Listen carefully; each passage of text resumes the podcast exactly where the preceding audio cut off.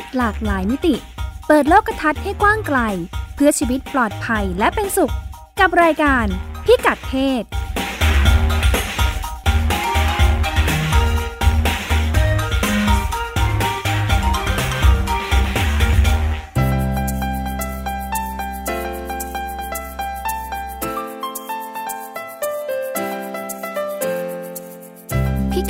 วันนี้ติดตามเรื่องเพศหลากหลายมิติกับเราได้ที่นี่ ช่วงเช็คอิน เปิดเทอมใหม่เรื่องหนักใจของพ่อแม่ LGBT ที่ต้องหาโรงเรียนให้กับลูก โรงเรียนแบบไหนลูกจะไม่ถูกล้อเลียนรังแก เรื่องเพศไม่พลาด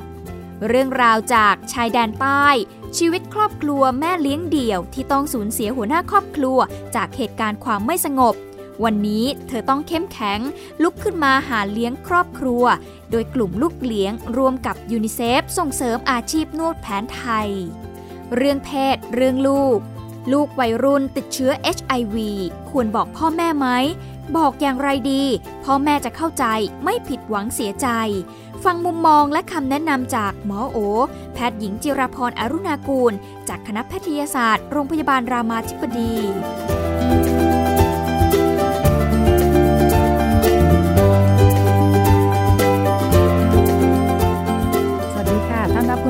สู่รายการพิกัดเพศนะคะ โดยดิฉันรัชดาธราภาค พูดคุยกับคุณผู้ฟังเป็นประจำทุกสัปดาห์นะคะ แล้วก็เริ่มต้นกันในช่วงเช็คอิน คุณพงศธรสโรธนาวุฒิบอกว่าสัปดาห์นี้จะพาไปเช็คอิน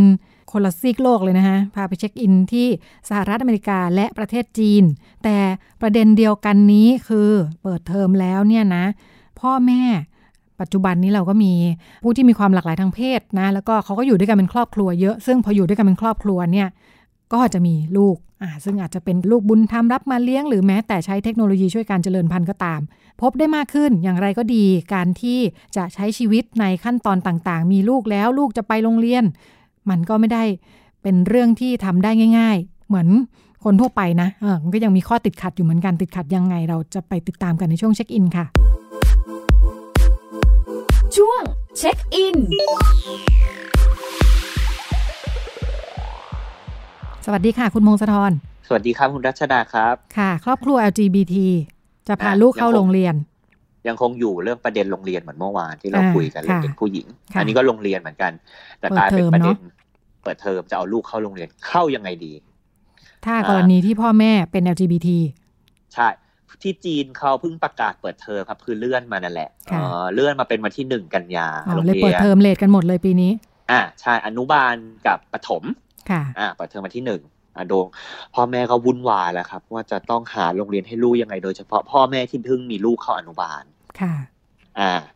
ทีนี้มีข้อมูลน่าสนใจเขาบอกว่าพ่อแม่ LGBT ที่จีนส่วนใหญ่อะร้อยละเก้าสิบเลย ลูกจะเป็นลูกที่อุ้มบุญมา พ่อแม่เนี่ยอาจจะเป็นพ่อพ่อหรือแม่แม่ใช่ไหมอ่าพ่อพ่อหรือแม่แม่ค่ะใช่พ่อแม่พ่อพ่อแม่แม่ LGBT ค่ะ ลูกส่วนใหญ่จะเป็นลูกที่อุ้มบุญมา แล้วก็อุ้มบุญในต่างประเทศด้วยนะ เพราะอืมเพราะที่จีนทำไม่ได้อ๋อแถวบ้านเราไหมเนี่ย ใช่แถวบ้านเรามีข้อมูลเป็นของเป้าแถหวมายบ้านเราค่ะ ใช่แถวบ้านเราคือด้วยมารับฝากท้อง ใช้อืมไข่และอสุจิของพ่อพ่อแม่แม่พวกนี้แหละ อะไรอย่างนี้ใช่ไหมคะใช่อ่า แล้วก็ใช่มาครับฝากไว้กับท้อง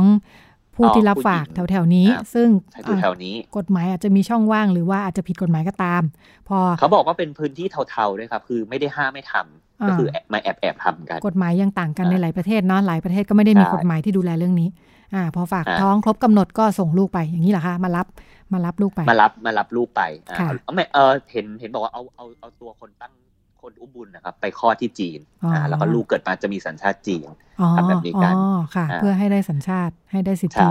พลเมืองใช่แล้ว แล้วก็เขาไปเขาไปย้อนดูข้อมูลมานะครับเขาบอกค่ะมันเพิ่งบูม เป็นธุรกิจที่เพิ่งบูมในช่วง 3-4 ปีที่ผ่านมาค่ะเพราะว่าจีนเพิ่งผ่อนปรนนโยบายเรื่องการมีลูกอ่าคือมีค่ะสามารถมีลูกสองคนได้แล้วเหมือนธุรกิจนี้ก็เริ่มบูมบูมขึ้นมา แล้วก็ค่ะแค่บูมบูมในกลุ่ม LGBT ด้วยอืมอ่าแล้วพอสามสี่ปีผ่านมาปุ๊บเอาเด็กค่ะอายุสามสี่ขวบพอดีค่ะก็กลายเป็นว่าต้องหาโรงเรียนละอืมอ่าค่ะปัญหาคือจะหาโรงเรียนแบบไหน ถ้าพ่อแม่เป็นแอถ้าเป็นพ่อครอบครัวพ่อพ่อแม่แม่หรือพ่อเลี้ยงเดี่ยวแม่เลี้ยงเดี่ยวที่สเป็นถานการณ์ LGBT ในจีนเขาเป็นยังไงอะเรื่องการยอมรับ LGBT คือเขาบอกว่าเป็นเรื่องใหม่ค่ะมากเลยครับในโรงเรียน เพราะฉะนั้นพ่อแม่ก็ต้องพยายามอย่างเช่น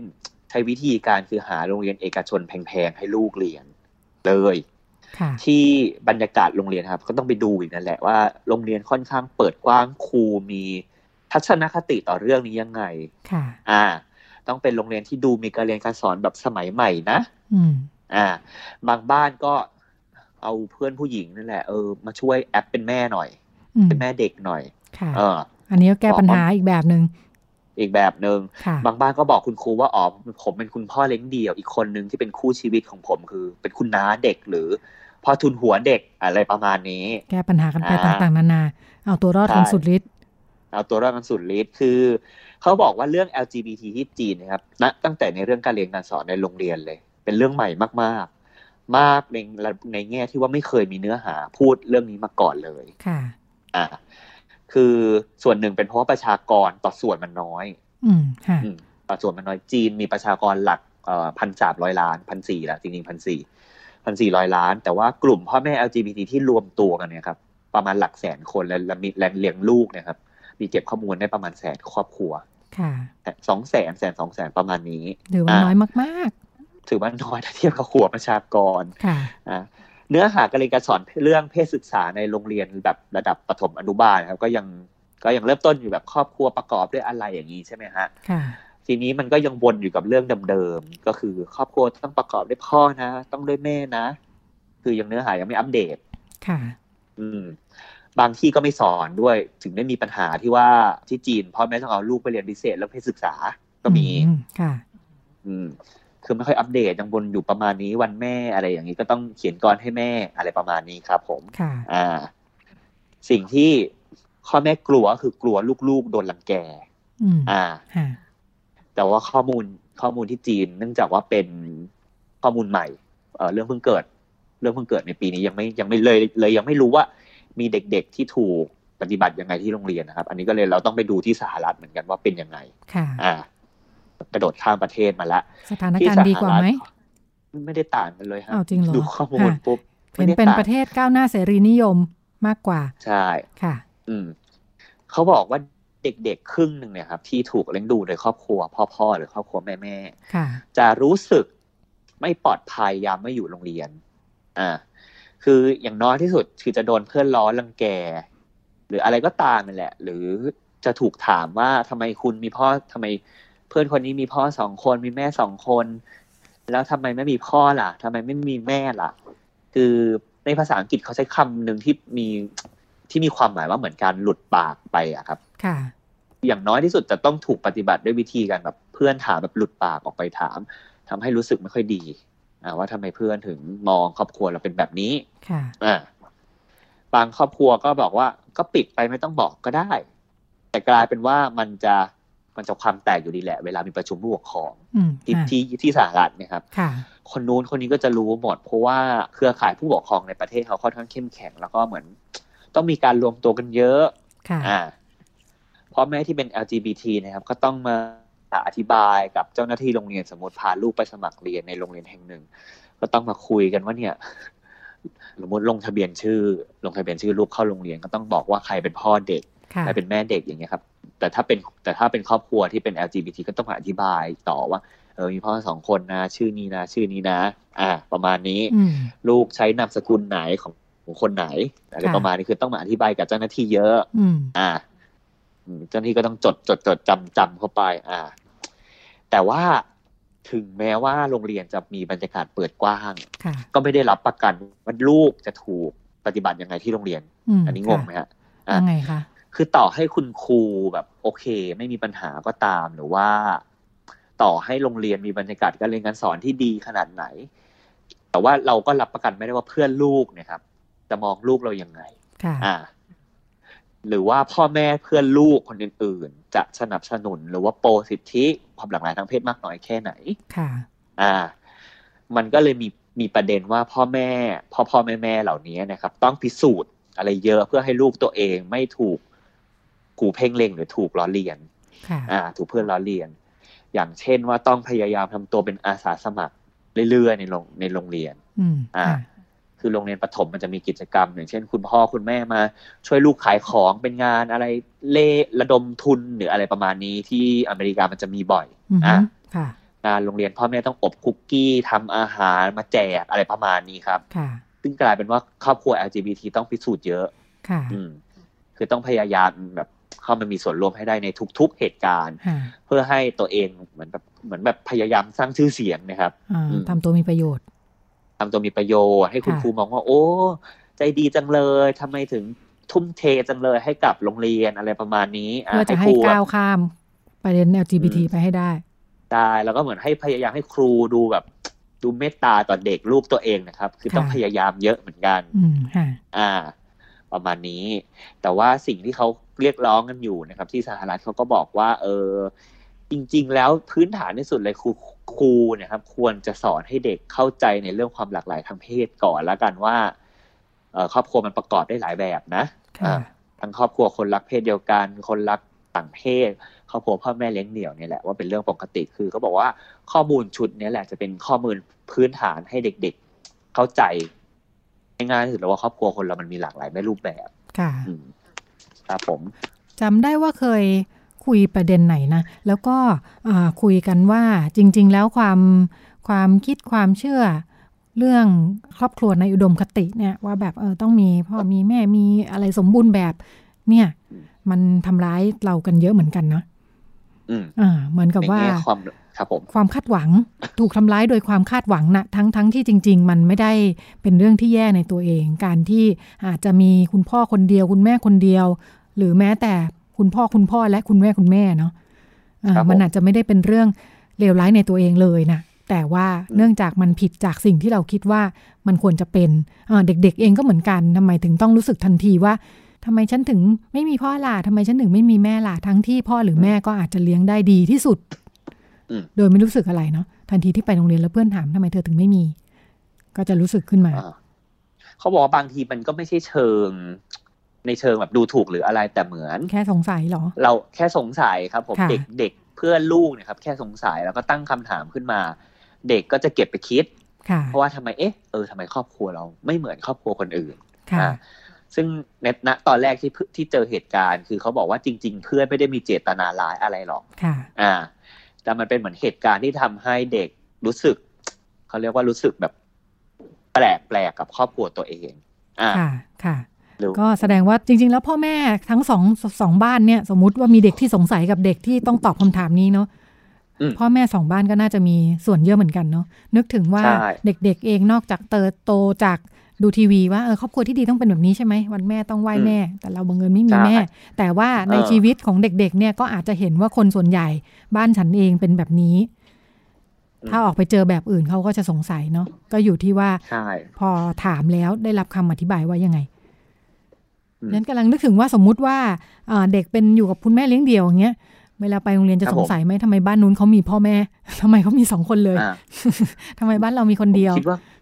ใช่ผมคิดว่าก็คือคือต้องมีค่ะอะไรเหตุการณ์ที่ทำให้เรารู้สึกนั่นแหละค่ะในท้าย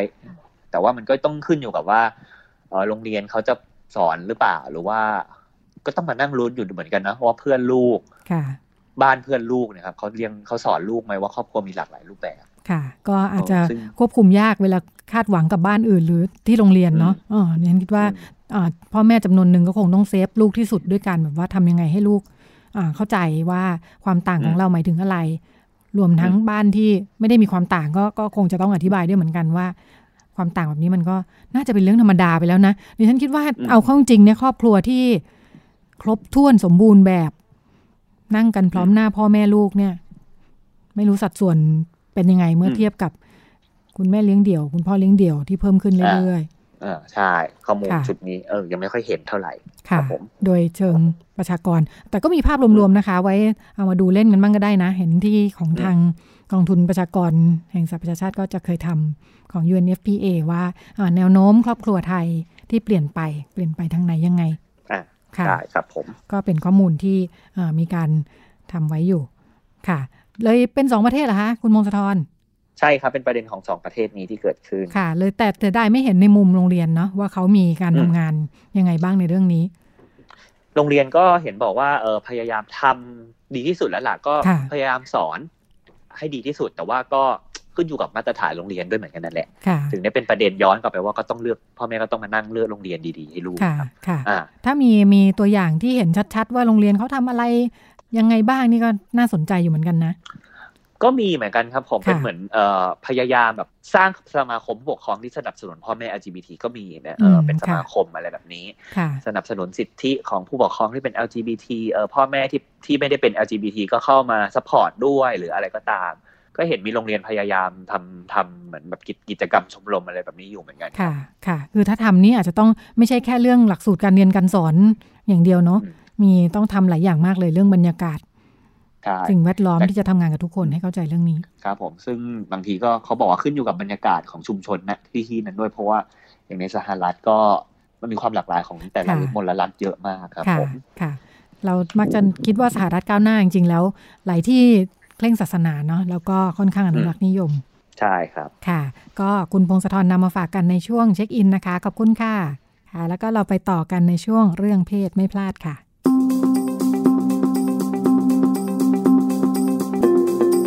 รื่องเพศไม่พลาด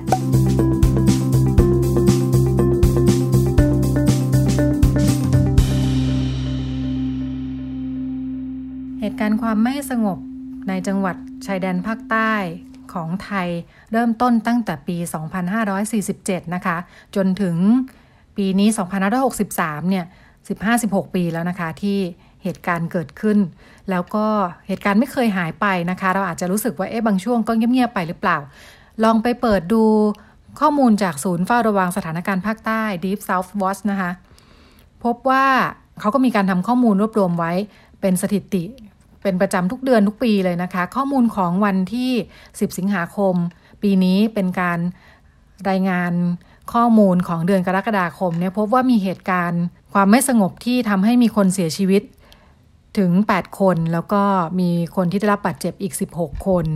แล้วก็ถ้าดูกราฟเขามีกราฟทำไว้ทุกเดือนเลยนะคะ อย่างเฉพาะปีนี้เนี่ยปี 2563 เนี่ย เหตุการณ์ความไม่สงบก็เกิดขึ้นในช่วงเดือนมกราคม มีนาคม พฤษภาคม แล้วก็กรกฎาคมที่ผ่านมา แล้วก็ถ้าดูย้อนหลังไปเนี่ย ทุกปีในหลาย ๆ เดือนก็จะมีเหตุการณ์แบบนี้เกิดขึ้น มีการทำข้อมูลรวบรวมไว้ตั้งแต่ เริ่มต้นเหตุการณ์เมื่อปี 2547 เนี่ย บอกว่ามีเหตุการณ์เกิดขึ้นรวมทั้งหมด 2663 เหตุการณ์ทำให้มีคนเสียชีวิตไป 7,152 คน แล้วก็ได้รับบาดเจ็บอีกมากกว่า 13,000 คน คนที่เสียชีวิตหรือว่าคนที่ได้รับบาดเจ็บเองจนอาจจะไม่สามารถกลับมาใช้ชีวิตได้เหมือนอย่างปกตินะคะ ฉันเชื่อว่าทุกคนมีครอบครัว แล้วก็ถ้ามีคนหนึ่งคนใดจากไปหรือว่าได้รับบาดเจ็บพิการเนี่ย อีกคนหนึ่งที่เหลืออยู่ก็จะเป็นคนที่ต้องรับภาระในการดูแลครอบครัว ซึ่งอาจจะหมายถึงทั้งลูกเล็ก ๆ แล้วก็ผู้สูงอายุจำนวนมากก็แน่นอนว่าเป็นผู้หญิง ปัญหาเรื่องเศรษฐกิจการทำกินในพื้นที่จังหวัดชายแดนภาคใต้เนี่ยถูกพูดถึงทั้งในแง่ของการเป็นสาเหตุ ของการทำให้เกิดเหตุการณ์ความไม่สงบในการที่เป็นพื้นที่ที่เศรษฐกิจไม่ได้ไม่ได้มีช่องทางในการทำมาหากินมากนัก แล้วก็พอเกิดเหตุการณ์แบบนี้เนี่ยเศรษฐกิจก็ยิ่งแย่คนไม่เข้าไป ลงทุนทำอะไรกันนะคะ คนที่มีความสูญเสียในครอบครัวเนี่ย กลุ่มที่ถูกพูดถึงเยอะคือกลุ่มผู้หญิงที่ในพื้นที่ชายแดนภาคใต้เนี่ยส่วนใหญ่ก็จะเป็นเป็นแม่บ้านใช้ชีวิตดูแลครอบครัว ไม่ได้มีอาชีพทำกินก่อนหน้านั้น แต่พอต้องสูญเสียสามีซึ่งเป็นคนที่ ทำรายได้หลักเข้าบ้านเนี่ยทำให้หลายคนประสบปัญหายากลำบากที่จะต้องปรับตัวแล้วก็ออกมาทำงานเพื่อจะมีรายได้เลี้ยงคนในครอบครัวทำให้มีหลายกลุ่มหลายหน่วยงานให้ความสนใจกับคนกลุ่มนี้แล้วก็พยายามลงไปดูแลสนับสนุนเรื่องการทำกินนะคะ เรื่องเศรษฐกิจแล้วก็การหารายได้ดิฉันมีโอกาสได้คุยกับคุณสุไลมานเจอุบง เป็นตัวแทนจากกลุ่มลูกเหลียง ซึ่งตอนนี้ใช้ชื่อว่าสมาคมเด็กและเยาวชนเพื่อสันติภาพชายแดนใต้ก็มีโครงการที่ทำงานกับกลุ่มแม่เลี้ยงเดี่ยวในพื้นที่จังหวัดชายแดนภาคใต้ด้วยเหมือนกัน โดยเป็นโครงการที่ได้รับการสนับสนุนจากองค์การยูนิเซฟนะคะ เราจะลองไปพูดคุยกันค่ะว่าบรรยากาศในพื้นที่เป็นยังไงกันบ้าง ครับผมก็ขออนุญาตสวัสดีอีกครั้งหนึ่งนะครับ ก็จะขออนุญาตอ่าเล่าถึงกลุ่มลูกเรียงนะครับ หรือสมาคมเด็กและเยาวชนเพื่อสันติภาพชายแดนใต้นะครับ ซึ่งจริง ๆ ก็กลุ่มลูกเรียงเป็นชื่อเดิมที่เราที่เราก่อตั้งมาตั้งแต่ช่วงเริ่มต้นตั้งแต่ปี 2515เลยครับผม แต่ว่าในช่วงหลังๆประมาณ 7-8 ปีหลังครับ เราไม่ได้มีการพัฒนาเป็นสมาคมครับ เรามีจดทะเบียนเป็นสมาคมครับ ผมจะขออนุญาตเริ่มต้นเล่าถึงการทำงานของกลุ่มลูกเรียงนะครับ ผมเราเริ่มต้นก่อตั้งเมื่อปี 2 2545 นะครับ ซึ่งตอนนั้นนะครับผมเราก็มีการทำงานในเชิงเรื่องของประเด็นอนามัยเจริญพันธุ์ HIV AIDS นะครับ แล้วก็เรื่องของปัญหาผู้หญิงในพื้นที่ เนื่องจากว่าในตอนนั้นนะครับเรายังเรายังเป็นกลุ่มเยาวชนเล็ก ๆ คนหนึ่งเลยครับผมที่อยากจะทำที่อยากจะทำกิจกรรมในในมหาลัยในพื้นที่ครับผมซึ่งตอนนั้นก็เราทำงานเรื่องของอนามัยเจริญพันธุ์ เนื่องจากว่าในพื้นที่บ้านเราเนี่ยครับผมหลายคนผู้หญิงหลายคนเนี่ยครับซึ่งมันมันมันสืบเนื่องจากพี่ชมพูู่้ที่เป็นผู้ก่อตั้งเนี่ยครับผมคุณวรรณกนกไว้แต่ดาโอครับ ซึ่งนะเป็นนายกสมาคมตอนนี้ครับผมอยู่ในพื้นที่แล้วก็ได้มีการคุกคลีมีเพื่อนผู้หญิงในพื้นที่จำนวนเยอะ แล้วก็ผู้หญิงกลุ่มเหล่านั้นนะครับผมเขาเรียกว่าประสบปัญหาเรื่องของเรื่องของปัญหาผู้หญิงในในพื้นที่นะครับ เยอะก็คือผู้หญิงส่วนใหญ่ไม่มีการศึกษาต่อและตัดสินใจแต่งงานก่อนก่อนก่อนวัยที่ที่ยังไม่มีความพร้อมครับผมซึ่งมันสืบเนื่องไปถึงเรื่องของการ การการวางแผนครอบครัวการไม่พร้อมต่างๆเนี่ยครับผมรวมไปถึงเรื่องของสุขภาวะผู้หญิงด้วยครับ ซึ่งตอนนั้นก็ทำงานเรื่องนี้ประมาณ 2 ปีนะครับผมจนจนถึงมีจุดเปลี่ยนสำคัญก็คือช่วงปี 2547 นะครับผมเกิดเหตุการณ์ความไม่สงบในพื้นที่นะครับ จุดเปลี่ยนสำคัญเลยก็คือคุณแม่ชมพู่นะครับหรือคุณชมพู่ที่เป็นนายกสมาคมตอนนี้ครับผมประสบโดยตรงกับเหตุการณ์นี้เลยก็คือ คนในครอบครัวซึ่งมีพี่สาวและพี่ชายสูญเสียจากเหตุการณ์ความไม่สงบนี้ครับผมซึ่งในสถานการณ์ตอนนั้นเนี่ยครับก็ก็มืดมนมากก็คือเหมือนเหมือนเรานึกถึงเราที่สูญเสียคนในครอบครัวจากเหตุการณ์อะไรเงี้ยครับผมตอนนั้นก็เป็นเหตุการณ์เช่นนั้นเลยครับผม แล้วก็พอหันมองกลับไปข้างหลังเนี่ยครับพี่สาวพี่ชายเนี่ยครับมีน้องมีลูกเนี่ยครับเต็มบ้านเลย ดังนั้นก็คือลูกลูกลูกของพี่สาวพี่ชายเนี่ยเขาคือถือเป็นหลานของคุณแม่ชมพู่เนี่ยครับพอหันกลับไปปุ๊บเกือบสิบคนที่เป็นเด็กกำพร้าและ อยู่ในสภาวะจิตใจที่ที่เหมือนมีความแค้นอยู่ตลอดเวลา มีความรู้สึกว่าตัวเองอยากจะกลับไปต่อสู้อะไรบางอย่างเพื่อที่จะให้จะให้ความรู้สึกนั้นลดลง แต่จริง ๆ แล้วแนวทางนั้นมันมันอาจจะไม่ใช่แนวทางที่ที่ดีที่สุดในตอนนั้นนะครับผมพี่ชมพู่ก็เลยก็เลยอยากที่จะสร้างสภาพแวดล้อมที่ดีขึ้น อยากสร้างจิตใจของน้องๆ กลุ่มเหล่านี้ให้ดีขึ้นจึงกับจึงเป็นจุดเริ่มต้นของการมาทำงาน เพื่อที่จะ ดูแลเด็ก ๆ ที่ได้รับผลกระทบจากเหตุการณ์ความไม่สงบครับผมกลุ่มลูกเรียนของเราทำงานอยู่ 4 ประเด็นหลัก ๆ นะครับผมประเด็นที่ 1 ก็คือเรื่องของการปกป้องคุ้มครอง ประเด็นที่ 2 เรื่องของการช่วยเหลือเยียวยา ประเด็นที่ 3 เรื่องของการส่งเสริมพัฒนา และประเด็นสุดท้ายคือการผลักดันนโยบายสาธารณะครับผมโดยในแต่ละแต่ละยุทธศาสตร์หรือแต่ละฝ่ายที่เราทำงานเนี่ยครับก็จะมีโครงการ อยู่ภายใต้กิจกรรมนั้นๆนะครับผมทำไมเราถึงสนใจที่จะมาทำงานเรื่องของเรื่องของเหล่านี้ที่ผมกล่าวเมื่อสักครู่เนี่ยครับผมก็อันที่หนึ่งเลยคือเด็กเยาวชนชายแดนใต้นะครับเผชิญความเสี่ยงรอบด้านเลยทั้งภัยจากมนุษย์ภัยจากธรรมชาติ อันนี้ชัดเจนเลยในพื้นที่ อันที่สองคือเราอยากเห็นทุกคนเข้าถึงโอกาสที่จะพูดถึงเรื่องของการรู้รอดปลอดภัย แล้วก็การอยู่อย่างไงการอยู่อย่างไร เพื่อให้รู้สึกว่าตัวเองเท่าเทียมและมีศักดิ์ศรีนะครับอันต่อไปคือลูกเลี้ยงสนใจที่จะทำประเด็นเกี่ยวข้องกับด้านเด็กและเยาวชนอย่างรอบด้านเลย จึงศึกษาและก็พัฒนาการทำงานด้านนี้อย่างต่อเนื่อง อันนี้คือลูกเลี้ยงชัดเจนในในจุดยืนของตัวเองคือเราทำงานด้านเด็กและเยาวชนที่ รอบด้านเลย ไม่ว่าจะเป็นเรื่องของภัยธรรมชาติเรื่องของความมั่นคงเรื่องของการช่วยเหลือเยียวยาต่างๆเนี่ยครับผมแล้วก็อันสุดท้ายเลยคือ เรายังไม่เห็นหน่วยงานที่ทำงานกับเคลื่อนเชิงนโยบายด้านเด็กในพื้นที่ที่เป็นรูปธรรม ซึ่งเราก็มองว่าเราสามารถที่จะเข้าถึงหน่วยงานต่างๆ ได้ เช่นเดียวกันครับ ค่ะอันนี้ก็เป็นภาพการทำงานของกลุ่มลูกเรียงครับ ผมคร่าวๆครับค่ะก่อนจะไปถึงเรื่องแม่เลี้ยงเดี่ยวขอย้อนกลับไปนิดนึงค่ะ ที่พูดถึงการเริ่มต้นจากการทำงานเรื่องอนามัยการเจริญพันธุ์นะคะสนใจว่าในแง่ของพื้นที่จังหวัดชายแดนภาคใต้ น่าจะเป็นบริบทเรื่องศาสนาอยู่พอสมควร การทำเรื่องอนามัยการเจริญพันธุ์ในพื้นที่ที่มีความคิดความเชื่อทางศาสนามันมีความท้าทายยากลำบากยังไงบ้าง จริง ๆ ก็ค่อนข้างมีความท้าทายครับ แต่ว่าเราจะทำยังไงให้รู้สึกว่าประเด็นนั้นเป็นประเด็นที่ทุกคนเข้าถึงแล้วก็เรียนรู้ได้ครับผมจริง ๆ ก็คือการใช้ภาษาหรือการใช้คำศัพท์บางอย่าง อาจจะต้องย่อยออกมาเพื่อที่จะให้รู้สึกว่าคำนั้นมันดูซอฟคำนั้นมันดูรู้สึกว่าไม่ไม่ไม่สร้างความรู้สึกไม่ดีต่อต่อผู้ฟังนะครับผม เช่นเรื่องของ HIV AIDS อาจจะต้องพูดถึงยังไงให้รู้สึกว่าคำเหล่านี้ครับทุกคนต้องเรียนรู้แล้วก็ทุกคนต้องต้องเข้าใจมันนะครับ เพื่อที่จะเพื่อที่จะนำไม่นำไปสู่การการการสร้างเขาเรียกว่าการสร้างให้ตัวเองเป็นแบบนั้นนะครับ ผมก็คือง่าย ๆ คือเราพยายามย่อยคำเหล่านั้น แล้วก็สามารถให้ทุกคนเรียนรู้ได้ เหมือนยกตัวอย่างเช่น หลายคนหลายครอบครัวที่นี่ครับเป็นครอบครัวที่ ที่ค่อนข้างจะไม่มีการวางแผนครอบครัวที่ดีในในในตอนนั้นนะครับผมทำให้แต่ละคนมีลูกเยอะอย่างน้อยเนี่ยครับห้าคน แต่ถามว่าห้าคนนั้นก็คือทุกคนมีความพร้อมไหมก็คือไม่มีความพร้อม ดังนั้นเรื่องของการการสร้างการสร้างการวางแผนรวมไปถึงการสร้างอนามัยเจริญพันธุ์ของแต่ละคนเนี่ยค่ะอาจจะต้องมีความรู้ ดังนั้นก็คือข้อมูลเหล่านี้ครับทุกคนยอมรับได้แล้วก็ทุกคนก็ ก็พร้อมที่จะเรียนรู้แต่ทำยังไงให้รู้สึกว่าการให้ความรู้ตรงนี้ครับไม่ไปไม่ไปทำให้เขารู้สึกว่ามันขัดแย้งกับกฎศาสนาหรือหลักการทางศาสนาครับผมค่ะที่พูดถึงว่าเรื่องการการแต่งงานค่อนข้างเร็วเนาะส่วนมากเขาเรียนกันถึงระดับไหนคะที่ออกมามีครอบครัว จริง ๆ ถ้าถ้าการศึกษาน้อยสุดเลยคือ จบประถมประถมหกเลยก็คือปหก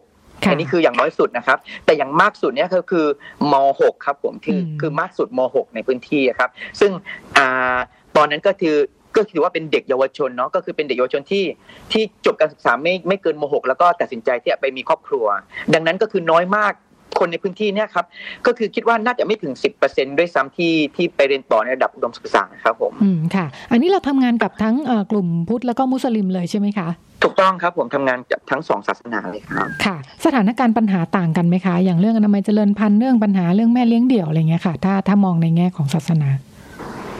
ต่างกันไหมต่างกันตรงที่การยอมรับของทั้งสองฝั่งไม่เหมือนกัน ก็คือจริง ๆ การไม่ยอมก็คือทุกคนยอมรับ แต่ว่าการเริ่มต้นที่จะปูพื้นเนี่ยครับต่างกัน เหมือนกลุ่มพี่น้องศาสนาพุทธเนี่ยครับก็คือจะมีความเข้าใจในเบื้องต้น แต่จะ เพิ่มเติมข้อมูลอย่างไร ให้เขามีความรู้สึกว่าเฮ้ยอันเนี้ยถูกต้องอันนี้ไม่ถูกต้องอะไรเงี้ยครับแต่ว่าของเรื่องพี่น้องทางศาสนาอิสลามเนี่ยครับอาจจะต้องปูพื้นตั้งแต่เรื่องของความเชื่อต่างๆ การสร้างให้รู้สึกว่าเขารู้สึกปลอดภัยกับการที่เราให้ข้อมูลแล้วก็เขาได้รับฟังอะไรเงี้ยครับผมดังนั้นการเริ่มต้นของทั้งสองฝั่งเนี่ยครับอาจจะอาจจะเริ่มต้นไม่พร้อมกันแต่ว่าไปด้วยกันได้ครับ ค่ะ ก็เป็นพื้นฐานแนวทางการทำงานนะคะ แล้วก็พอมาถึงปัญหาเรื่องแม่เลี้ยงเดี่ยว สถานการณ์เป็นยังไงบ้างค่ะแล้วก็พอพูดถึงตรงนี้เนี่ยแม่เลี้ยงเดี่ยวในพื้นที่จังหวัดชายแดนภาคใต้ เหมือนหรือต่างจากคุณแม่เลี้ยงเดี่ยวทั่วไปเนาะซึ่งจริง ๆ การเป็นแม่เลี้ยงเดี่ยวก็มีความยากลำบากในตัวเองอยู่แล้ว ครับผมจริง ๆ ขอย้อนกลับไปนิดเดียวครับผมนิดเดียวก็คือช่วง 2547 เนี่ยครับจุดเริ่มจุดเปลี่ยนสำคัญที่กลับมาทำงานเรื่องของอประเด็นเรื่องของความความเหตุการณ์ความไม่สงบในพื้นที่เนี่ยครับผมจุดเริ่มต้นเลยคือมีกลุ่มผู้หญิงจากกรุงเทพเนี่ยครับก็คือช่วงเหตุการณ์แรกๆเนี่ยครับก็ลงมาลงมาติดตามลงมาติดตามสถานการณ์ของกลุ่มแม่ๆที่เนี่ยครับผมตอนนั้นก็คือทุกคนสนใจประเด็นแม่เลี้ยงเดี่ยวหมดเลย เนื่องจากว่าเป็นผู้ที่ได้รับผลกระทบโดยตรง แต่ว่าในขณะนั้นนะครับพี่ชมพู่ซึ่งเป็นนายกสมาคมเนี่ยครับก็มีการลงพื้นที่ไปด้วย ตอนลงพื้นที่นะครับ ทุกคนโฟกัสแต่แม่แม่แม่แม่แต่ตอนนั้นแม่แม่ก็มีลูกที่ทุกคนไม่ได้มองถึงอะไรอย่างเงี้ยครับผมพี่ชมพู่ก็เลยมองว่าเฮ้ยเราน่าจะต้องทำงานกับกลุ่มเด็กเหล่านี้ เนื่องจากว่ายังไม่มีคนยังไม่มีคนเห็นว่าจะต้องทำงานอะไรด้วยนะครับผมซึ่งจริง ๆ แล้วกลุ่มเด็ก ๆ ก็ถือว่าได้รับผลกระทบ มากเช่นเดียวกันนะครับ ตอนนั้นก็เราทำงานโฟกัสกับกลุ่มเด็ก ๆ โดยเฉพาะเลยตลอดระยะเวลาอ่าสิบสิบห้าปีที่ผ่านมาเนี่ยครับผมจนช่วงหลังๆ เมื่อย้อนไปประมาณสี่ห้าปีหลังเนี่ยครับเรามองว่าเฮ้ยกลุ่มเด็กที่เราทำงานเนี่ยครับ ในขณะเดียวกันเขาเองเขาเองกำลังเติบโต แล้วก็กำลังที่จะมีการเปลี่ยนแปลงอะไรบางอย่าง แต่ว่าเรากำลังหลงลืมคนที่คนที่อยู่ข้างหลังเด็ก ๆ อีกทีหนึ่งนะครับผมซึ่งก็เป็นกลุ่มแม่ๆกลุ่มแม่ๆที่นี่ครับทำไมถึงแตกต่างจากกลุ่มแม่ๆที่อื่นอย่างไรเนี่ยครับกลุ่มแม่ๆที่นี่เป็นกลุ่มแม่ๆที่ได้รับผลกระทบโดยตรงที่เกิดจากสามีสูญเสียสูญเสียจากเหตุการณ์ความไม่สงบที่นี่ครับผมแล้วก็ประเด็นสำคัญเลยก็คือ ความรู้สึก ที่เกิดจากความสูญเสียเนี่ยครับทำให้เขาเป๋ไปเลยครับผมเป๋ในที่นี้คือ เรื่องของเศรษฐกิจด้วยเรื่องของสภาพจิตใจด้วยเรื่องของคุณภาพชีวิตต่างๆ ด้วย กลุ่มแม่ๆที่นี่ครับเป็นส่วนใหญ่แล้วตอนที่มีสามีเนี่ยครับเขาจะเป็นคนที่อยู่แต่บ้าน เลี้ยงลูกเป็นแม่บ้านนะครับ ผม ดังนั้นก็คือสามีจะออกไปทำงานนอกบ้าน พอสามีสูญเสียจากเหตุการณ์แล้วครับทำให้เขาไม่มีรายได้ไม่มีอาชีพแล้วก็ แล้วก็ขาดคุณภาพชีวิตไปเลยอะไรเงี้ยครับผมจึงจึงเป็นที่มาของการทำงานกับกลุ่มแม่แม่ที่นี่ที่เราอยากจะทำให้เขารู้สึกว่าเขาเองมีคุณค่าเขาเองมีมีโอกาสที่จะอยู่รอดปลอดภัยในพื้นที่ดีได้ด้วยครับ ผมจนเป็น จจุดเริ่มต้นที่เราทำงานกับกลุ่มแม่ๆที่นี่ครับ ค่ะดูเหมือนต้องต้องเริ่มต้นทำหลายอย่างเหมือนกันกว่าจะมาถึงเรื่องอเรื่องอาชีพได้เนาะทั้ง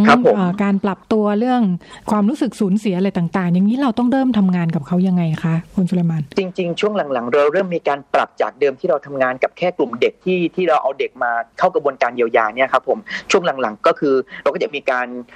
พูดถึงกลุ่มแม่เลี้ยงเดี่ยวมากขึ้นทำยังไงให้กลุ่มแม่เลี้ยงเดี่ยวเข้ามามีกระบวนเข้ามาอยู่ในกระบวนการช่วยเหลือเยียวยาของเราได้ด้วยครับผมซึ่งมันเครื่องมือการการใช้มันก็ต่างกันกับเด็กเนาะเด็กก็อาจจะใช้เรื่องของการใช้ศิลปะเพื่อการเยียวยาเรื่องของการอัปเดตชีวิตต่างๆอะไรเงี้ยครับผมแต่กลุ่มแม่เลี้ยงเดี่ยว จริง ๆเขาเขาก็มีความรู้สึกสูญเสียแต่ทำไงให้เขารู้สึกว่าเฮ้ย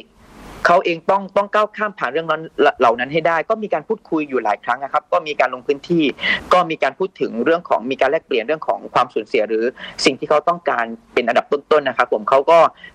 มีการสะท้อนออกมาคือเขาต้องการที่จะทำยังไงให้เขารู้สึกว่าตัวเองอยากให้มีคุณค่ามากขึ้น คือเขาไม่ไม่เพียงแค่ต้องการการรอความช่วยเหลือจากคนอื่น แต่แต่ทำยังไงให้เขารู้สึกว่าเขาเองก็ต้องการที่จะสร้างอะไรด้วยตัวของเขาเองอยากที่จะพึ่งพาตนเองได้ในอนาคตด้วยตัวเองครับผมก็ก็เป็นเป็นเรื่องของกลุ่มแม่เลี้ยงเดี่ยวครับ ก็เริ่มที่จะทำงานควบคู่กันไปกับเด็ก ๆ ซึ่งเมื่อก่อนก่อนหน้านี้เราทำงานกับเด็กอย่างเดียวอะไรเงี้ยครับผมค่ะก็เหมือนเป็นต้นทุนเหมือนกันที่เขารู้สึกว่าอยากจะลุกขึ้นมาทำอะไรจากที่เดิมเป็นแม่บ้านอย่างเดียวใช่ไหมคะ ถูกต้องครับผมค่ะ แล้วอะไรที่พอไปทำงานด้วยจริงเนาะผู้หญิงที่เคยเป็นกลุ่มแม่บ้านแล้วจะต้องลุกขึ้นมาทำงานเนี่ย โดยเฉพาะในกลุ่มที่เราไปทำงานด้วยเนี่ยเขามีจุดอ่อนจุดแข็งยังไง เราต้องเข้าไปสนับสนุนอะไรบ้างคะจริง ๆ ถ้าพูดถึงจุดแข็งเนี่ยครับ จริง ๆ จุดแข็งของเขาค่อนข้างพิเศษเลยก็คือเขาต้องแข็งแรงกว่าผู้หญิงเป็นแม่ ผู้หญิงที่เป็นแม่ลิ้งหยกที่ที่อื่นๆนะครับผมก็คือตรงนี้ครับเขาต้องสร้างสร้างภูมิคุ้มกันที่แบบต้องต้องทวีคูณไปเลยครับ ก็คือเขาค่อนข้างเป็นคนที่มีแรง แรงฮึดแรงสู้มากหลายคนก็คือหลายคนที่ที่ที่ที่เราไปพูดคุยที่เราทำงานด้วยที่เป็นแม่ของเด็ก ๆที่นี่ครับเขามีภาวะซึมเศร้าในช่วงเริ่มต้น แล้วก็คิดที่คิดแล้วก็พยายามที่จะฆ่าตัวตายอยู่หลายครั้ง เอ๊มันปัญหาเหล่านี้ครับ เรามองว่ามันมันคือจุดอ่อนของผู้หญิงที่นี่ครับ แต่ในขณะเดียวกัน เรามองว่าการที่เขาไม่ไม่สำเร็จในการที่จะทำสิ่งเหล่านั้นนะครับ เรามองว่าเป็นจุดแข็ง เรามองว่าผู้หญิงที่นี่คือต้องใช้ความรู้สึกที่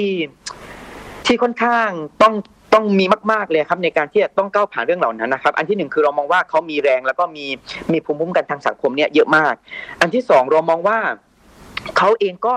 มองเห็นคุณค่าในตัวเองเช่นเดียวกัน แต่ในขณะเดียวกันจุดจุดอ่อนของเขาคือ เขาไม่มีทางออกอะเขาเขามีทางเขามีแต่ทางตัน คือเขาเขาอยากจะทำเขาเขามีแรงแต่ แต่เขามองมองไม่เห็นข้างหน้าครับว่าเขาจะทำอะไรได้บ้างอะไรเงี้ยครับผมเขาไม่มีหนทางนะครับ อันนี้ด้วยนะครับ แล้วก็อันต่อไปก็คือ จุดอ่อนของผู้หญิงที่นี่คือ ด้วยความที่เขาเป็นแม่บ้านนะเขาเขาขาดทักษะเขาขาดองค์ความรู้รวมไปถึงเขาขาด เขาขาดสกิลบางอย่างในการที่จะไปต่อในอนาคตได้ด้วยตัวเองนะครับผม ค่ะค่ะอย่างนี้เราต้องเริ่มเริ่มไปชักชวนเขามายังไงบ้างคะพื้นที่ทำงานขอบเขตแค่ไหนคะคุณสุเลมานคนที่เราเข้าไปทำงานด้วยจำนวนมากน้อยแค่ไหนคะ จริง ๆ ถ้ากล่าวถึงเด็กทุนลูกเรียนที่เราดูแลเนี่ยครับ ตอนนี้มีอยู่ 92 คนที่เราดูแลตั้งแต่เรื่องของทุนการศึกษาเรื่องของการเป็นอยู่เรื่องของเสื้อผ้าอาหารอะไรเงี้ยทั้งทั้งหมดนะครับ แล้วก็กลุ่มแม่ ๆ ที่เราดูแลตอนนี้อยู่มีอยู่ประมาณ 50 กว่าคนครับผม ซึ่งก็กระจายอยู่ในพื้นที่ 3 จังหวัดชายแดนภาคใต้เลยครับผม ค่ะ อ๋อ อันนี้คือเป็นแม่แม่ของเยาวชนที่เราทำงานด้วยเลย อ่า ถูกต้องครับผม เป็นเป็นกลุ่มโดยตรงเลยครับผม ค่ะ ค่ะก็คือต้องเข้าไปคุยสถานการณ์ของเขาก่อนเนาะ ครับผมจริง ๆ การชักชวนไม่ยาก เพราะว่าทุกคนมีความพร้อมอยู่แล้วครับผมแต่ว่าเพียงแค่ต้องการโอกาสจากใครคนใดคนหนึ่งที่ยื่นมือไปไปช่วยในในในสถานการณ์นั้นๆนะครับผมจึงจึงเป็นที่มาของการคัดเลือกกลุ่มแม่ๆที่มีความพร้อม แล้วก็มีความอยากมีความสนใจที่อยากจะไปเข้ากระบวนการในการเรื่องในเรื่องของการอบรมอาชีพที่ที่ที่จะพูดถึงหลังจากนี้ครับผมค่ะค่ะแล้วมีอาชีพอะไรบ้างคะที่ที่เป็นเป้าหมายแล้วก็เรื่องงานแพทย์แผนไทยนี่ไปยังไงมายังไงถึงได้มาออกตรงนี้ด้วยได้จริง ๆ โครงการอบรมเรื่องของเป็นผู้ช่วยแพทย์แผนไทยเนี่ยครับก็คือเราเริ่มต้นจากการที่พี่ชมพู่เนี่ยครับเป็นหนึ่งในสมาชิกของ Ashoka Fellow นะครับเป็น Fellow ของ Ashoka เนี่ยครับผมแล้วก็ได้มีโอกาสไปไปแลกเปลี่ยนกับเครือข่ายคนอื่น ๆ ที่ทำงานด้านสังคมเช่นเดียวกันเนี่ยครับผมก็ไปได้มีโอกาสไปไปพูดคุยกับ มูลนิธิสถาบันแพทย์แผนไทย แล้วก็หมอพื้นบ้านภาคใต้นะครับซึ่งเป็นสมาชิก Ashoka เช่นเดียวกันเนี่ยครับก็มีการพูดคุยว่าเฮ้ยเรามองเห็นปัญหาเดียวกันเนี่ยครับผมแล้วเราจะช่วยให้กลุ่มแม่ๆเนี่ยหลุดพ้นจากความรู้สึก นั้นๆ ได้อย่างไรเนี่ยครับผมก็ได้มีการพูดคุยกับประชก้าแล้วก็กองทุนรวมคนไทยใจดี ซึ่งเป็นองค์กรที่ให้การสนับสนุนงบประมาณนะครับผมก็เป็นจุดเริ่มต้นของการทำงานด้านด้านการช่วยเหลือแม่ๆในเรื่องของการผลักดันให้มีอาชีพให้ให้ทำงานอาชีพเป็นผู้ช่วยแพทย์แผนไทยนะครับผมเนื่องจากว่าเรามองว่าเรามีต้นทุนทางสังคมที่ที่ดีอยู่แล้ว เราไม่ต้องเริ่มต้นจากหนึ่งใหม่ แต่เราเริ่มต้นจาก 50 ได้เลยอะไรอย่างเงี้ยครับผมจึงเป็น จึงเป็นที่มาของการผลักดันให้แม่ๆเนี่ยครับได้มีองค์ความรู้แล้วก็มีทักษะในเรื่องของการเป็นผู้ช่วยแพทย์แผนไทยครับ ค่ะ อย่างนี้เราต้องไปประสานกับหน่วยงานในพื้นที่อะไรยังไงบ้างคะ จริง ๆ หน่วยงานในพื้นที่เราไม่เราค่อนข้างที่จะไม่ต้องประสานความร่วมมือเลยครับ เนื่องจากว่าเรามีเรามีความร่วมมือที่เป็นที่เป็นเครือข่ายสมาชิกที่อยู่ในอาชกาเฟลโลอยู่แล้วก็คือมูลนิธิสถาบันแพทย์แผนไทยแล้วก็หมอพื้นบ้านภาคใต้นะครับผมก็คือไปพูดคุยแล้วก็มีมีการพัฒนาโครงการร่วมกัน แล้วก็ได้งบประมาณมาก็คือทางทางทาง ทางสถาบันแพทย์แผนไทยนะครับ เพราะว่ามีองค์ความรู้มี knowledge อยู่แล้วมีสกิลที่อยากจะให้อยู่แล้ว เราก็คัดเลือกกลุ่มแม่ ๆ ที่นี่สิบคนนะครับ ผมขึ้นไปขึ้นไปเรียนที่หัดใหญ่ครับ เพื่อที่จะอ่า กลุ่มแม่ๆเนี่ยครับไปเรียนหัดใหญ่นะครับเราเราเราเรียนหลักสูตรผู้ช่วยแพทย์แผนไทย 330 ชั่วโมงอ่าก็คือพอพอเรียนจบปั๊บสองเดือนเนี่ยครับผมกลับมาก็สามารถที่จะมีงานทำได้เลยครับผมค่ะไปเรียนนี่คือไปเรียนช่วงสามสามร้อยกว่าชั่วโมงนี่คือเรียนยาวจบคอร์สไปเลยเรียนยาวเลยครับผมเนื่องจากว่าทุกคนอยู่ในภาวะยะอาว่างงานหมดเลยครับอ๋อค่ะค่ะ พออบรมแล้วเขาต้องกลับไปทำงานอะไรยังไงคะเราต้องดูแลเรื่องการหางานเรื่องอะไรด้วยเลยไหม อันนี้ก็เป็นความตั้งใจแล้วก็เป็นความคาดหวังของเราขององค์กรด้วยของโครงการด้วยในการที่จะทำยังไงให้มันเกิดให้มันเกิดผลระยะยาว ก็เป็นจุดเริ่มต้นของการที่ลูกเหรียญกำลังพัฒนาโครงการอีกโครงการหนึ่งครับ ผมเพื่อที่จะให้มีการพัฒนาธุรกิจเพื่อสังคมในเรื่องของการเปิดร้านนวดของตัวเองเลยนะครับผมแล้วก็พอเปิดเสร็จก็เอากลุ่มแม่ๆเหล่านี้ครับเข้ามาเข้ามาทำงานที่นี่เพื่อที่จะให้มีรายได้จริง มีคุณภาพชีวิตที่ดีขึ้นจริง แล้วก็มีสถานะทางการเงินที่ที่ดีขึ้นก่อนที่เขา เมื่อเปรียบเทียบกับก่อนที่เขาจะเข้ามาร่วมโครงการนะครับผมค่ะพอหลังจากนี้ก็ค่ะ เชิญค่ะหลังจากนี้ก็จะเป็นการตอนนี้น้องกลุ่มแม่แม่เลี้ยงเดี่ยวเนี่ยครับตอนนี้เรียนจบแล้วตอนนี้กำลังเก็บเคสอยู่มันเก็บเคสนี่คือเป็นการฝึกงานนะครับ แล้วก็พอเสร็จเสร็จแล้วเนี่ยครับปลายเดือนนี้จะจะเสร็จเรียบร้อยในการเก็บเคสก็ จะเป็นจุดเริ่มต้นในการที่กลุ่มผู้เรียนเองตอนนี้อยู่ในเรื่องของการพัฒนาร้าน แล้วก็การพัฒนาการเข้าสู่กระบวนการจดทะเบียนนะครับผมแล้วก็ ในโอกาสน่าจะไม่เกินสองสามเดือนนี้จะน่าจะได้มีโอกาสร่วมงานกับกลุ่มแม่ ๆ แล้วก็จะได้เป็นจริงเป็นจังในการในการเปิดร้านนะครับผมอืมค่ะแม่แม่สักสิบสิบกว่าคนนี่อายุช่วงอายุเท่าไหร่กันบ้างคะจริง ๆ น่าตกใจมากเลยครับ ทุกคนอยู่ในช่วงอายุไม่เกิน 25 ปีทั้งหมดเลยครับผมอ๋อค่ะค่ะ อายุไม่เยอะแล้วก็มีมีอยู่ท่านสองท่านนะครับ ที่อายุไม่เกินสามสิบครับผมแต่ส่วนใหญ่ก็จะอยู่ในช่วงของอ่ายี่สิบถึงยี่สิบห้าเนี่ยครับผมค่ะแพทย์แผนไทยที่ว่านี่หมายถึงว่ามันเป็นคอร์สอะไรยังไงเรียนจบแล้วเขาไปทำอะไรได้บ้างทำร้านนวดหรือว่าทำอะไรได้อีกคะอ่าจริง ๆ หลักสูตรผู้ช่วยแพทย์แผนไทย 330 ชั่วโมงเนี่ยครับผมก็จะ ทุกถ้าใครเรียนจบแล้วครับ ก็คือสามารถที่จะทำงานทั้งภาครัฐแล้วก็ภาคเอกชนได้ ก็คือไปอยู่ตามร้านได้ หรือแม้กระทั่งว่าคุณก็จะเปิดร้านเองก็ยังได้เลยครับผมในส่วนของภาครัฐเองเขาสามารถที่จะไปอยู่โรงโรงพยาบาลชุมชนได้ด้วย ก็คือรพสตในชุมชนนะครับที่ที่ยังมีตำแหน่งว่างอยู่รพสตในชุมชนนี้ครับก็จะมีตำแหน่งแพทย์แผนไทย รองลงมาเป็นผู้ช่วยแพทย์แผนไทยอีกทีหนึ่งนะครับผมใช่กลุ่มเหล่านี้ก็สามารถที่จะไปอยู่ทั้งหน่วยงานภาครัฐที่เป็นโรงพยาบาลศูนย์หรือพสตได้รวมไปรวมไปถึงที่รวมไปถึงสามารถที่จะทำงานในร้านเอกชนได้ด้วยเช่นเดียวกันครับอืมค่ะค่ะ หลังจากนี้ต้องพัฒนาต่อในเรื่องอาชีพนะคะครับผมถูกต้องครับค่ะพื้นที่เขาอยู่พื้นที่เดียวกันเหรอคะ สมมุติเปิดร้านนี่แต่ละคนต้องมาจากหลาย ๆ ที่หรือว่ายังไงคะ หรือเรามีตำเลท่องเที่ยวอะไรยังไงอ่าจริง ๆ จริงๆอ่าถ้าพูดถึงร้านนวดในพื้นที่จังหวัดยะลาหรือพื้นที่จังหวัดชายแดนภาคใต้เนี่ยครับก็ก็มีบ้างแต่ว่าถามว่า เป็นไปตามความต้องการของตลาดไหมตลาดต้องการมากกว่า ตลาดตลาดที่นี่มีความต้องการมากกว่าตลาดร้านนวดที่มีอยู่ ดังนั้นก็คือ น่าจะเป็นเรื่องไม่ยากในการที่จะ ผลักดันให้มีร้านแล้วก็มีมีกลุ่มลูกค้า หรือกลุ่มเป้าหมายที่มาใช้บริการครับผมซึ่งกลุ่มแม่ๆที่ที่ที่จะมาอยู่ที่ร้านเนี่ยครับก็จะมีทั้งที่อยู่ในพื้นที่ใกล้เคียงร้าน กับพื้นที่ที่อยู่ห่างไกล ดังนั้นการบริหารจัดการร้านก็ก็จะต้องออกแบบให้ดีๆ เช่น เช่นว่ากลุ่มแม่ๆที่อยู่ไกลก็อาจจะมาพักอยู่ที่ร้านเลย แล้วก็ดูแลร้านไปด้วยอะไรเงี้ยครับผมรวมไปถึงกลุ่มแม่ๆที่อาจจะอยู่ใกล้เคียงก็อาจจะไปกลับได้อะไรเงี้ยครับค่ะ อันนี้หมายถึงว่าลูกค้าเป็นคนในพื้นที่ใช่ไหมคะ ใช่ถูกต้องครับผมค่ะค่ะเอ่อคุณสุเลมานเอ่อคุณคุณแม่เลี้ยงเดี่ยวทั้งทั้งหมดเนี่ยในโครงการเราเป็นเป็นมุสลิมหมดเลยเนาะ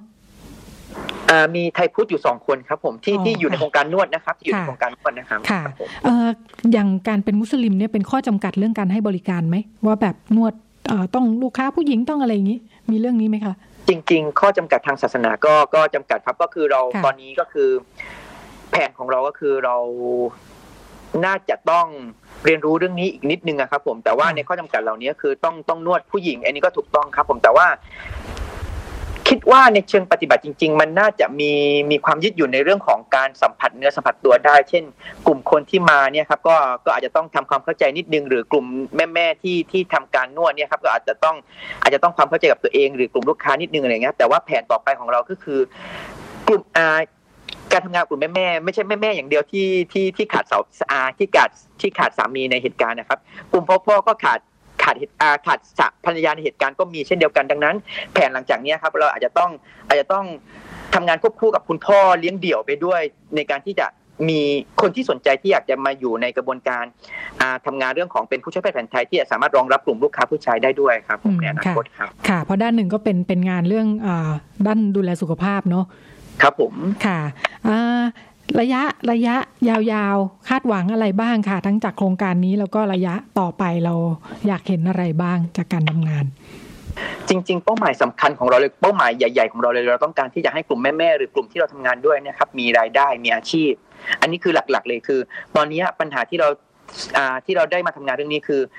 กลุ่มแม่ๆเหล่านี้เป็นแม่บ้านแม่บ้านจริง ๆ เลยก็คือไม่มีงานทำเลยว่างงานจริง ๆ ในพื้นที่ นอกจากว่าจะมีการแบบรับจ้าง ซึ่งก็ไม่รับจ้างเป็นแบบเป็นรายวันอะไรอย่างเงี้ยไปครับ ซึ่งซึ่งพอมองถึงคุณภาพชีวิตต่างๆ ก็ก็ตกต่ำมากๆ แย่มากๆรวมไปถึงสถานะการทางการเงินเนี่ยครับ มันส่งผลไปถึงลูกว่าเฮ้ยถ้าพอไม่มีงานทำ ก็เอาลูกเนี่ยออกจากระบบการศึกษา ซึ่งเราไม่อยากมองเห็นภาพเหล่านี้ครับผม ดังนั้นก็คือภาพหลังจากนี้เราต้องการที่จะให้กลุ่มแม่ๆหรือผมที่เราทำงานด้วยนะครับ มีอาชีพมีรายได้ ส่งเสริมให้เขามีคุณภาพชีวิตที่ดีขึ้นรวมไปถึงสถานะทางการเงินของเขาเนี่ยมีความคล่องมากขึ้นด้วยครับผม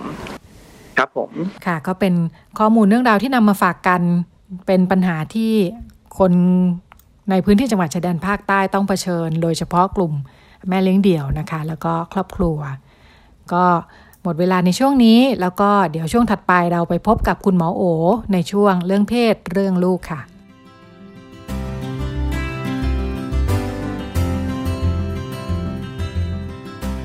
เรื่องเพศ เรื่องลูก เรื่องกังวลของพ่อแม่ มีทางออก คุยกับหมอโอ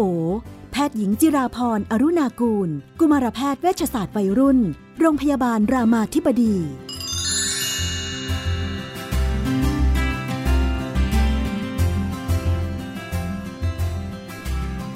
ในช่วงเรื่องเพศเรื่องลูก เราก็อยู่กับคุณหมอโอนะคะ สวัสดีค่ะ สวัสดีค่ะค่ะ วันนี้อ่ามีโจทย์ยากแต่กระดูร่วมสมัยนะ บอกว่าลูกชายอายุสิบเจ็ดที่ผ่านมาแม่ก็ไม่ค่อยสบายใจอยู่แล้วดูลูกนุ่มๆนิ่มๆสงสัยว่าลูกอาจจะเป็นสิ่งอื่น ลูกอาจจะไม่ได้ไม่ได้เป็นตามที่เกิดมานะคะเพศที่เกิดมา แล้วก็ล่าสุดอ่าแจ็คพอตลูกลูกมาคุยสารภาพว่าเออเป็นเกย์จริง แจ็คพอตไปกว่านั้นที่ว่าก็คือ ลูกบอกว่าอ่ารับเอชไอวีมา อืม แม่ก็ทำใจไม่ได้อะทำไงต่อไปดีเจอเข้าไปสองเด้งเลย จะบอกอืมสามียังไง ครอบครัวจะอยู่กันต่อไปยังไงอืมอืมกำลังแย่ ก็กลับมาจัดการใจของเราเนาะคือเราเปลี่ยนลูกไม่ได้หรอกไม่อยากให้เขากลับไปเป็นผู้ชายแบบที่เราอยากให้เป็นอะไรเงี้ยกลับมาจัดการใจของเราเนาะ กลับมาทำความเข้าใจ เปิดใจกับอะไรที่มันอาจจะช่วยลดความทุกข์ในใจเราได้นะปัจจุบันการเป็นเกย์เนี่ยก็ไม่ได้เป็นเรื่องที่ปกติ ไม่ได้เป็นเรื่องที่แบบโอ้โห แบบต้องจับไปรักษาเลย คือเกย์เป็นรสนิยมทางเพศแบบหนึ่งที่ก็มีในสัตว์เลี้ยงลูกด้วยนมหลายชนิดนะคะ มนุษย์ก็เป็นสัตว์เลี้ยงลูกด้วยประเภทหนึ่งที่มีความหลากหลายทางเพศเนาะหมอก็ชอบพูดว่าเออบางทีมันก็เหมือนคนถนัดขวาถนัดซ้ายอะ ถนัดซ้ายไม่ใช่ประชากรส่วนใหญ่ แต่ว่ามันก็ไม่ได้มีอะไรที่ผิดปกติ คนถนัดซ้ายก็คือมนุษย์ธรรมดาที่ก็แค่มีความถนัดที่แตกต่างเท่านั้นเอง คนเป็นเกย์ก็แค่เขาก็แค่ชอบเพศเดียวกันนะคะ ซึ่งก็ไม่ได้แปลว่าเป็นคนที่ไม่ดี เป็นคนที่แบบแย่หรือเป็นอะไรที่แบบ ลูกไม่ได้ทำอะไรที่แบบที่แย่หรือผิดอะนั้นมันก็ต้องกลับมาถามตัวเรา เอ๊ะเรา เรารับการที่ลูกเป็นเกย์ไม่ได้เพราะอะไร มันก็จะเป็นมันมีความเชื่อบางอย่างหรือเปล่าเราเชื่อว่าลูกเราผิดปกติเนี่ยก็กลับมาจัดการสิ่งเหล่านี้เปิดใจรับความรู้ใหม่ ๆ นะคะ เรามีความกังวลว่าต่อไปเขาจะอยู่ยังไง ไม่มีลูกไม่มีอะไรเงี้ยมันก็ต้องกลับมาถามตัวเราว่าสิ่งที่เรากังวลนั้นเนี่ย มันเป็นจริงแค่ไหน จริงหรือเปล่าที่คนเรามีความสุขเมื่อมีลูกทุกวันนี้ก็มีลูกอยู่แม่ก็ไม่ได้มีความสุขนะมีลูกตอนนี้ก็มีลูกเป็นเกย์บ้าง มีเอชวีก็ทำให้เราเป็นทุกข์ นั่นจริงๆก็ไม่ได้แปลว่าการมีลูกเท่ากับความสุข หลายคนก็ไม่มีลูกเนาะหลายคนไม่มีลูกก็มีความสุขดี หลายคนมีลูกตอนนี้ก็ตกนรกอยู่หลายคนเพราะฉะนั้นลูกไม่ได้เป็นสมการที่จะบอกว่าเท่ากับความสุข ไม่ได้แปลว่าแต่งงานชีวิตจะมีความสุข มันไม่มีอะไรกำหนดเลย แต่ละคนมีความสุขในรูปแบบของตัวเองเพราะฉะนั้นการที่เขาได้เป็นตัวเองเนี่ยหมอคิดว่าเป็นความสุขหนึ่งนะที่แบบเขาเป็นได้นะแล้วกลับมาเขาเรียกว่าทำความ เข้าใจกับมุมมองที่เรามีกับการเป็นเกย์ก่อน เพื่อให้เราแบบมีความทุกข์ที่น้อยลง คนเป็นเกย์มีความสุขเยอะแยะเลย คนเป็นเกย์มีชีวิตคู่ที่ดีหลายคนด้วยนั้นก็การเป็นเกย์ก็ถ้ามันเป็นความสุขของลูก ถ้ามันเป็นตัวลูกเนี่ยหมอคิดว่าเรามีหน้าที่ที่จะเปิดใจแล้วก็ยอมรับเนาะลูกเป็น HIV ต้องบอกว่าโอ้โหเดี๋ยวนี้เนี่ย HIV ก็เป็นโรคที่ไม่ต่างอะไรกับเป็นตับอักเสบมีความลำบากอย่างเดียวคือกินยาทุกวัน ที่เหลือเนี่ย การมีความยืนยาวของชีวิตสมัยก่อนเราจะมีความรู้สึกเป็นเอดเดี๋ยวตายอะไรเงี้ยโอ้เดี๋ยวนี้อายุยืนเท่าคนปกติ นี่คือตัวเลขทางการแพทย์นะคะ ถ้าเกิดได้รับการรักษาเนาะแค่กินยายาเดี๋ยวนี้ก็กินง่ายด้วยไม่เยอะแต่ก่อนต้องกินยาหลายสุดเดี๋ยวนี้ยากินง่ายเนาะตอนนี้คนเป็น HIV เนี่ยเขาปฏิบัติไม่ต่างกับคนที่มีเชื้อไวรัสตับอักเสบบีในร่างกายก็คือ มันไม่ได้ แพร่ไปสู่คนอื่นนะมันก็ติดกันผ่านหมายถึงว่ามันไม่ได้แพร่ผ่านการใช้ชีวิตร่วมกัน มันแพร่ผ่านการมีเพศสัมพันธ์ที่ไม่ป้องกัน การให้เลือดอะไรพวกนี้ซึ่งในชีวิตปกติเราก็ไม่ได้มีความเสี่ยงในการจะอยู่กับลูกที่เป็น HIV มันก็ปฏิบัติกับเขาเป็นปกติอะค่ะ สิ่งที่แม่ควรจะกลับมาทำก่อนก็คือจัดการใจของตัวเองก่อนที่จะที่จะเข้าใจสิ่งที่เป็นไปและเกิดขึ้นนะคะ การติดเชื้อ HIV ก็เอาพูดจริงๆก็เหมือนลูกติดโควิดอะก็ไม่ได้เป็นอะไรที่เราต้องโอ้โหแบบรังเกียจหรืออะไรเดี๋ยวนี้ก็เออก็ติดรักษาติดยากกว่าโควิดเนาะโควิดนี่ยังมาอยู่บ้านเดียวกันใช่ยังมาใช่ติดถูกถูกถูกไอชวีเนี่ยอยู่ได้ปกติเลย อืมเพราะฉะนั้นหมายถึงความรู้สึกก็คือเหมันลูกติดโควิดเราก็ไม่ต้องไปรังเกียจว่าแบบชีวิตเราจะล่มสลายอะไรเงี้ยติดโควิดติดได้ก็หายได้เอาจริงก็เอชวีก็ตายยากกว่าโควิด โควิดเนี่ยถ้าอันนี้ก็รักษาได้เลยมียารักษาชัดเจนนี่มันก็ก็อยู่กับปัจจุบันเนาะแล้วก็อยู่ด้วยความเข้าใจในตัวลูกนะคะ แล้วก็ครอบครัวไปต่อได้เมื่อแม่เปิดใจนี่แหละนะบอกสามียังไงบอกเมื่อเราทำใจกับตัวเราได้แล้ว เข้าใจสิ่งที่เกิดขึ้นได้แล้ว ก็บอกยังไงคือบอกความเป็นจริงตรงไปตรงมา คะค่ะเอ่อเมื่อกี้ที่คุณหมอพูดถึงเรื่องตอนเป็นเกย์ถามไม่ทัน พูดคำว่าเอ้ยไม่ต้องจับลูกไปรักษาอะไรอย่างนี้เนาะอืมจะถามว่าในบ้านเราเนี่ยเขายังมีวิธีคิดวิธีการพวกนี้อยู่ไหมเรื่องรักษามีก็ยังอืมมีแบบผุดผุดๆขึ้นมาบ้างอะไรแบบคล้ายๆเรียก con- conversion therapy อะก็คืออมทำให้มันค่ะกลับไปเป็น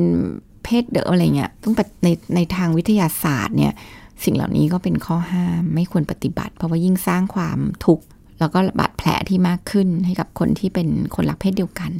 คือเราไม่รู้จะใช้คำว่ารักษาทำไม กับสิ่งที่ไม่ได้ผิดปกติหรือเจ็บป่วย ก็เหมือนคนถนัดซ้ายอะมันก็ไม่มีความจำเป็นต้องไปสอนให้เขาถนัดขวา อย่างลูกหมอถนัดซ้ายเนี่ยหมอก็ปล่อยเขาถนัดซ้ายมันก็มันก็เป็นธรรมชาติ เวลาคนเราได้ทำอะไรที่เราถนัดเป็นตัวเองเนี่ยเราก็ไม่ต้องเหมือนใครอะอแต่ว่าคือการเหมือนใครแล้วต้องแลกกับความไม่เป็นตัวเองนี่โหบางทีเป็นความทุกข์ชั่วชีวิตเลยเนาะ หมายถึงว่าในในเอ่อโรงพยาบาลในสถานพยาบาลที่เป็นระบบเนี่ยไม่ไม่ไม่มีการรับรักษาไม่น่ามีแล้วล่ะไม่น่ามีใช่ไหมมันก็อาจจะมีค่ะหมอสมัยเก่าๆที่อาจจะไม่ได้อัปเดต ความรู้ใหม่ ๆ ก็จะเป็นตำราสมัยก่อนที่แบบยังเชื่อเรื่องการแบบให้คำปรึกษาการปรับพฤติกรรม เพื่อจะบำบัดเพื่อจะให้กลับไปเป็นเพศเดิม มันมันก็มีตำราเก่าๆซึ่งปัจจุบันก็ไม่ใช่ละ เพราะวันก่อนอคุยกันเรื่องข่าวต่างประเทศ บอกว่าในหลายประเทศยังมีปัญหาเรื่องนี้อยู่ว่ามีการเป็นการทำรักษากันอยู่ใช่ค่ะมาที่คำถามถัดไป อ่า อันนี้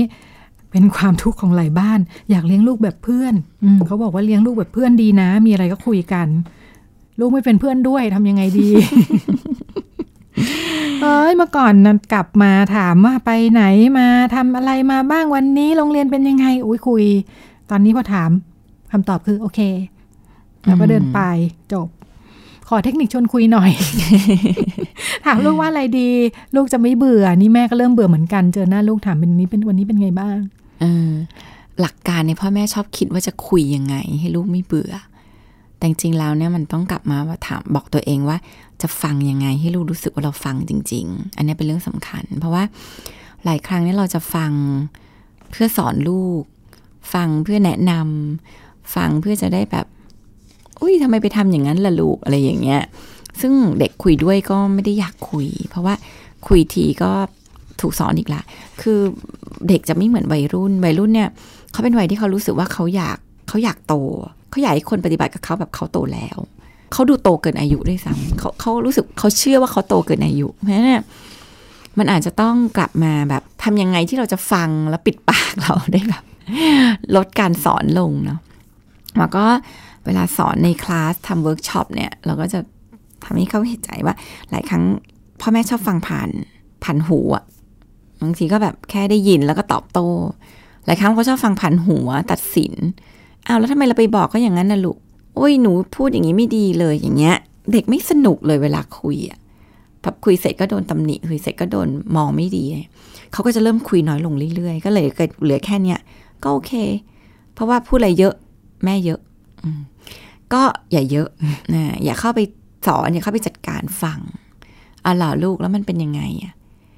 การฟังสำคัญแล้วฟังที่ดีคือฟังเพื่อเข้าใจความรู้สึกของลูก เวลาที่คนรู้สึกว่าเราเราเป็นคนที่เข้าใจความรู้สึกของเขาเนี่ยเขามีอะไรเขาจะอยากมาคุยให้เราฟัง เราเข้าใจความต้องการของเขา เขาก็จะอยากแบบมาเล่าให้เราฟังว่าเขาต้องการอะไร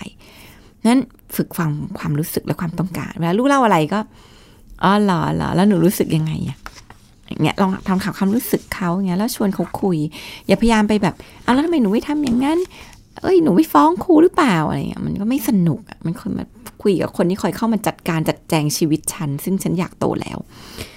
ฟังให้เป็น แสดงว่าปัญหาไม่ได้อยู่ที่ถามว่าอะไรเนาะ แต่ว่าลูกลูกโอเค แล้วเดินหนีเนี่ยแปลว่าเป็นเรื่องของครั้งต่อก่อนหน้า เป็นผลจากครั้งก่อนก่อนหน้า ใช่เขาเขาไม่อยากคือก็ต้องนึกใจลูกเนาะเขาอยากให้เราคุยให้เราฟังเพราะอะไรอะ่ะถ้าเขาคุยให้เราฟังแล้วเขาแบบดีขึ้นเขาอยากคุยเราฟัง ถ้าเขาคุยให้เราฟังแล้วเขาสบายใจขึ้นอย่างเงี้ยก็อยากคุยให้เราฟังอะ แต่ถ้าคุยแล้วแบบชีวิตมันไม่ได้ดีขึ้น แถมแย่ลงอะ ลำคาญขึ้น อึดอัดขึ้นเขาก็เลิกอะ อืมนั้นก็ฟังให้เป็น อันนี้เป็นคีย์สำคัญที่สุดเลยแล้วพ่อแม่ส่วนใหญ่ฟังไม่เป็นเอางี้ คิดว่าเราฟังลูกแล้วแต่จริงเราไม่ได้ฟังเราฟังแบบใช้หัว สอนแนะนำตัดสินอย่างเงี้ยไปอีกบ้านหนึ่งบ้าง อีกบ้านหนึ่งปัญหาคือลูกอ่อนไหวจังเลยรู้สึกว่าพอใครพูดอะไร พ่อแม่พูดอะไรเนี่ย คือปกติลูกก็ไม่ค่อยจะพูดอยู่แล้วเงียบ ก็จะเงียบลงไปอีกออพอรู้สึกว่าเอ๊ะมีอะไรกระทบเนี่ยหันไปเงียบเนี่ยแสดงว่าต้องมีอะไรกระทบแน่เลย แต่พอถามว่าเป็นอะไรหรือเปล่าก็ไม่บอก ไม่พูดว่าคิดอะไรรู้สึกยังไง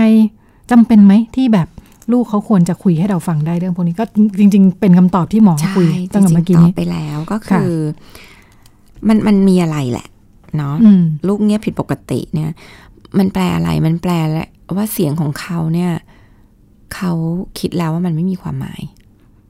เด็กพูดน้อยมีไหมมีคนพูดน้อย มีมีมีมันมีเด็กที่จริงๆ ก็เป็น introvert แสดงความรู้สึกไม่ค่อยเป็นเล่าไม่ค่อยเก่ง แต่ว่ามันก็จะเห็นนะ พวกนี้ก็จะเห็น character แบบเนี้ยมาตั้งแต่เล็ก ซึ่งแม่ก็จะเข้าใจว่าเออเป็น character ของเขาว่าเขาอาจจะไม่ใช่เด็กเฉาะเลาะจ้าจ้าพูดให้ฟัง แต่ว่ามันก็มีจำนวนหนึ่งเหมือนกันที่ที่ไม่ค่อยคุยกับพ่อแม่ เพราะว่าเพราะเสียงไม่มีความหมายนี่แหละ อืม พูดไปก็ไม่มีใครเข้าใจอยู่ดี พูดไปแม่กระด่าอยู่ดี พูดไปแม่กระบน่นพูดไป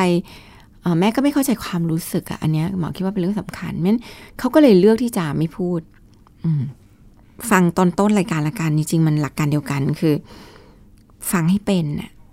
ฟังว่าเขารู้สึกอะไรอยู่เนี่ย เด็กที่คอนเน็กได้ว่าคนคนนี้เข้าใจความรู้สึกเราอะ่ะเขาพูดได้ดีขึ้น แล้วก็อย่าไปแบบสอนเยอะมันหมดเวลาสอนแล้วเอาจริงพอรู้วัยรุ่นเนี่ย มันเป็นได้แค่โค้ชช่วยคิดอะ่ะ ความจริงสั้น ๆ มีเวลาเหลืออีกนิดนึง ไม่รู้คำถามใหญ่ไปไหม คนที่ไม่ชอบพูดความรู้สึกตัวเองเนี่ย ถือว่าเป็นปัญหาไหมไม่ มันมีคนที่เป็นแบบ introvert ที่เขาแบบก็พูดความรู้สึกตัวเองไม่เก่ง มันจะเป็นปัญหาไหม มันจะเป็นปัญหาเมื่อเมื่อเขามีความรู้สึกที่ท่วมท้นแต่เขาเอ็กซ์เพรมออกมาไม่ได้แล้วแล้วมันก็เลยทำให้เขาแบบมันกลายเป็นความเก็บกด มันกลายเป็นความแบบอึดอัดขับข้องใจ แล้วมันทำให้เขาเกิดปัญหาในใจอันเนี้ยก็จะเป็นปัญหา แต่ถ้าแบบบางคนแค่แบบอย่างเช่นวันนี้มีอะไรสนุกสนุกเล่าไม่ค่อยเก่งอะไรเงี้ยมันอาจจะไม่ได้เป็นอะไร ทีนี้เราก็แค่ช่วยทำให้เขาเราเราเราไปบังคับไม่ได้ให้เขาแบบ ก็พูดแบบนี้สิอะไรเงี้ยแต่เราเป็นพื้นที่ปลอดภัยพื้นที่ปลอดภัยก็คือ พื้นที่ที่เขาจะแสดงความรู้สึกอะค่ะว่า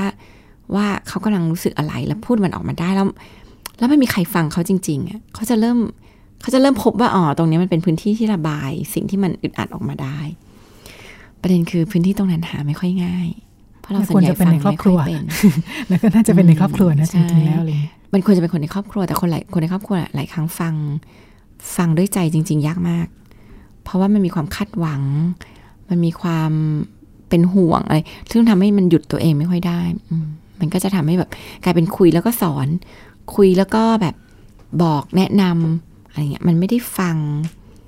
เพื่อจะเข้าใจความต้องการจริง ๆ ก็เลยที่พูดว่าบ้านไม่ใช่พื้นที่ปลอดภัยเนาะอันเนื่องมาจากความหวังดีทนทนนี่เองการฟังไม่เป็นค่ะ ก็เป็นเรื่องราวจากคุณหมอโอนะคะ วันนี้หมดเวลาแล้วค่ะ ดิฉันกับคุณหมอโอลาคุณผู้ฟังไปก่อนสวัสดีค่ะสวัสดีค่ะ ติดตามรายการได้ที่ www.thaipbspodcast.com แอปพลิเคชัน Thai PBS Podcast หรือฟังผ่านแอปพลิเคชัน Podcast ของ iOS Google Podcast Android Podbean SoundCloud และ Spotify ติดตามความเคลื่อนไหวของรายการและแสดงความคิดเห็น โดยกดถูกใจที่ facebook.com/thaipbspodcast